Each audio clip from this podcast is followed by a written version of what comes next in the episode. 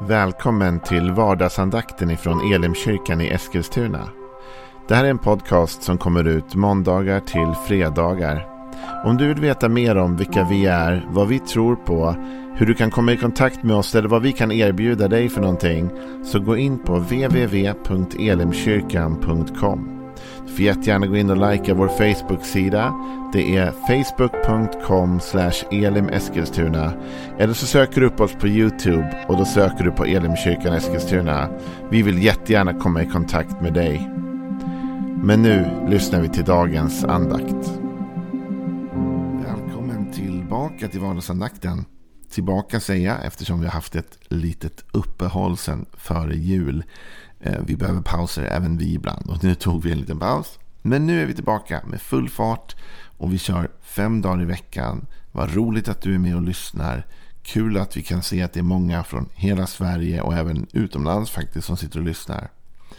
Om jag får be dig om något så skulle det vara detta. Om du tycker det här är bra. Om du tycker att vardagsandakten ger dig någonting. Så tipsa dina vänner. Se till att sprida till dem. Dela på Facebook, på, på Instagram. Eller ring någon och säg att den där vardagsandakten borde du lyssna på. Det är kul ju fler vi är som tar del av detta. Jag tänkte att vi skulle börja året med att lyssna lite grann kring Jesu undervisning. Du som är en van lyssnare, du vet att jag älskar att uppehålla mig i Saltaren eller Ordspråksboken och utgår från det när vi gör de här andakterna. Men nu vill jag få fokusera lite grann på Jesus. Jesus är ju ändå det som är centrum i den kristna tron. Kristendomens kärna och stjärna som det så eh, vackert och klokt har uttryckts. Han är centrum av det vi tror på. Och hans undervisning är ju såklart det centrala, det viktigaste. Jesus har en undervisning i Matteus som handlar om trädet och frukten. Och innan vi läser det så vill jag bara berätta lite om bakgrunden till att Jesus säger de saker som han säger här. Det är inte så att det kommer i ett vakuum utan det har hänt en grej som har föranlett Jesus att nu dela några tankar om detta. Jesus var ju ständigt med om spektakulära och anmärkningsvärda saker. Och nu har vi varit i en situation där Jesus har botat sjuka, där Jesus har drivit ut onda andar. Och så har det funnits skriftlärda där och fariseer där och de har börjat ifrågasätta Jesus. De har börjat ifrågasätta med vems kraft han gör de här undren. Och de har till och med gått så långt att några av dem uttrycker att ja, men det, det är Jesus samarbetar med djävulen själv, med den onde själv, för att genomföra de här miraklen och de här tecknen. Jesus han börjar först med att plocka isär det absurda i det argumentet och han säger men hörni, ett rike som är splittrat kan ju inte bestå. Om djävulen driver ut djävulen, vad blir det kvar av det? Det funkar ju inte. Då skulle han ju arbeta mot sig själv. Men sen, efter det som en följd på det, så försöker Jesus också ge dem lite lärdomar om frukten på trädet. Eller av trädet. Så här står det i Matteus 12 och vers 33 fram. Säg antingen att trädet är gott och frukten god. Eller att trädet är dåligt och frukten dålig. För på frukten känner man trädet. Huggormsyngel, skulle ni som är onda kunna säga något gott? Vad hjärtat är fullt av, det talar munnen. En god människa tar fram ur sitt goda förråd det som är gott. Och en ond människa tar fram ur sitt onda förråd det som är ont. Men jag säger er, varje onyttigt ord som människorna talar ska de få svara, på, eller svara för på domens dag. Och efter dina ord ska du frias och efter dina ord ska du fällas. Jesus börjar med att säga, så här kan ni inte prata. Antingen får ni säga att, det är god, att trädet är gott och då är också frukten god. Eller så är det ett dåligt träd och då är också frukten dålig. För här hade fariseerna och de skriftlärda blandat ihop de här begreppen lite grann. Om vi tänker först på den som är sjuk. Om någon som är sjuk blir frisk, ja men då anser vi det vara någonting positivt. Eller hur? Vi anser ju att, att om någon som är sjuk får hälsan tillbaka, då är det god frukt. Det är det här som sjukvården, läkarna, alla sjuksköterskor, alla andra som jobbar inom den branschen på vilket plan som helst. De arbetar ju för att människor ska vara friska och må bra. Antingen genom medicinering eller olika ingrepp eller livsstilsval eller vad det kan vara som kan hjälpa oss att må bättre. Och om en människa som har mått dåligt genom läkarvård eller annat upplever att de blir bättre, ja men då anser vi att det är något positivt, eller hur? Här hade Jesus bett för sjuka människor och de blev friska. Men fariseerna sa att det var något negativt. Att det var den onde som låg bakom denna positiva frukt. På samma sätt så fanns det människor som var besatta eller plågade av onda andar. Hur nu det tar sig uttryck och på vilket sätt nu det tar sig uttryck.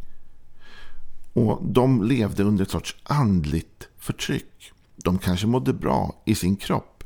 Men i, inombords och i anden så var det ett kaos. De var plågade. Och du och jag, vi skulle väl ändå säga att människor som mår dåligt inombords och som har ett kaos i, i sig de, och känner av ett sorts andligt betryck av något slag. De människorna har det jobbigt. Och om de människorna fick uppleva en befrielse där man kände frid inombords och kände glädje och var lycklig istället och kunde ha en frihet i sitt liv. Det skulle vi säga var något positivt, eller hur? Men här, här har Jesus drivit ut de onda andarna så att människor har fått den friheten. Och ändå så säger de skriftlärda fariséerna att nej men, det är den onde då, genom Jesus, som är skäl till detta. Det goda ger, eller det onda ger det goda. Och det är där Jesus kliver in och säger vänta nu. Så här funkar det inte. Ett gott träd producerar god frukt. Och ett dåligt träd producerar dåligt med frukt.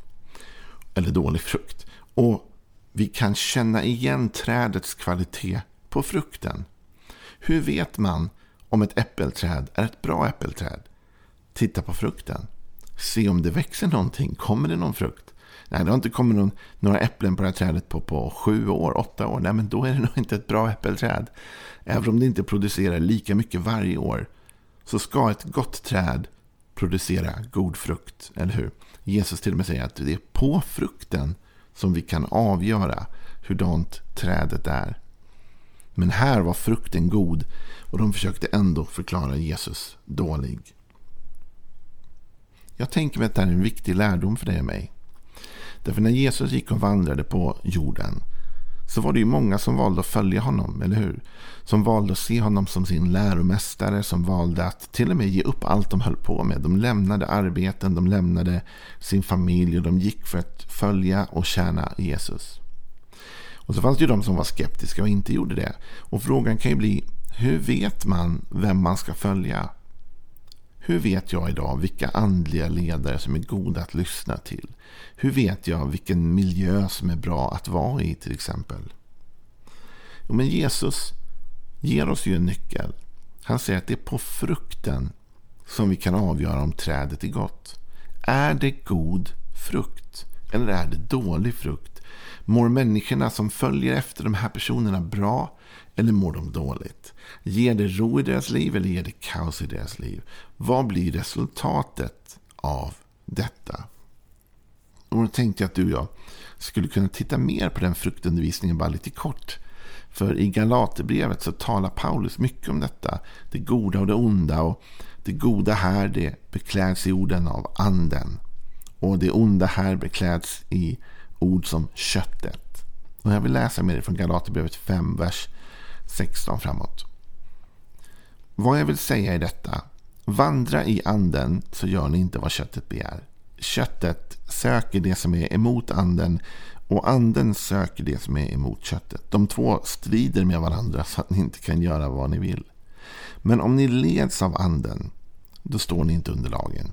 Köttets gärningar är uppenbara.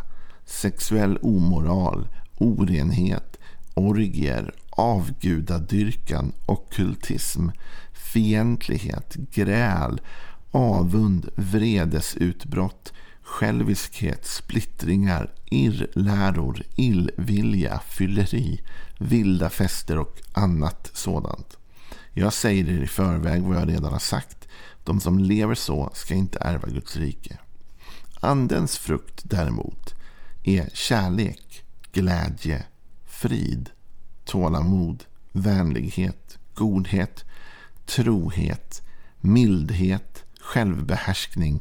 Sådant är lagen inte emot.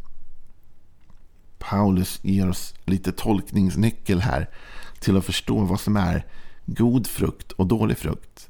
Vad som kommer av den onde och vad som kommer av Gud. Precis det som fariséerna och de skriftlärda verkar ha blandat ihop när de trodde att det goda kom från den onde i någon märklig mening.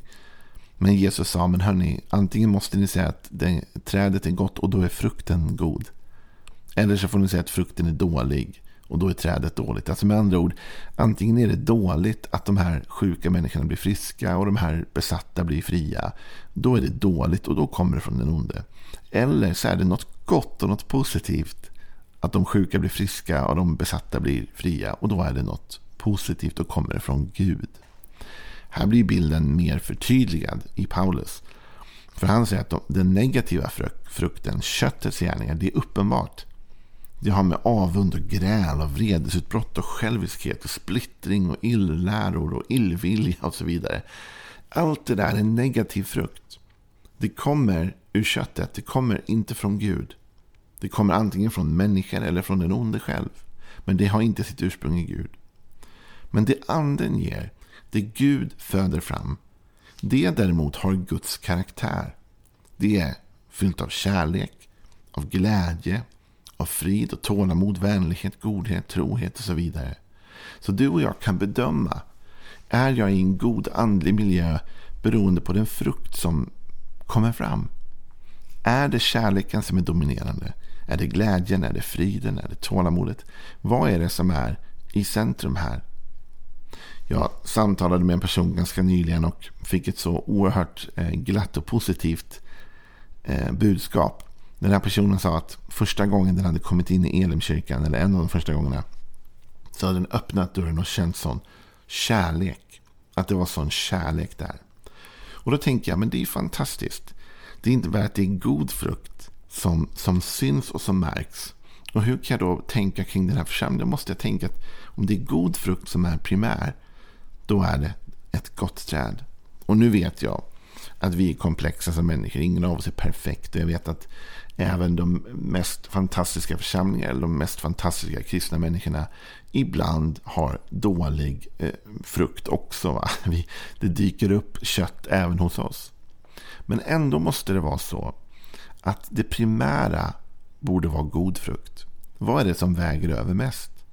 Kanske är det så att jag har några dåliga sidor, men är det det som mest träder fram i mitt liv? Eller finns det något annat som träder fram mest? Jesus sa, ni ska bedöma andliga skeenden och ni ska bedöma andliga ledare utifrån den frukt som de producerar. I Johannes kapitel 3 så var det precis det som hände. En man som hette Nikodemus sökte upp Jesus. Och han var väldigt lärd. Han var en, en av de judiska rådsherrarna.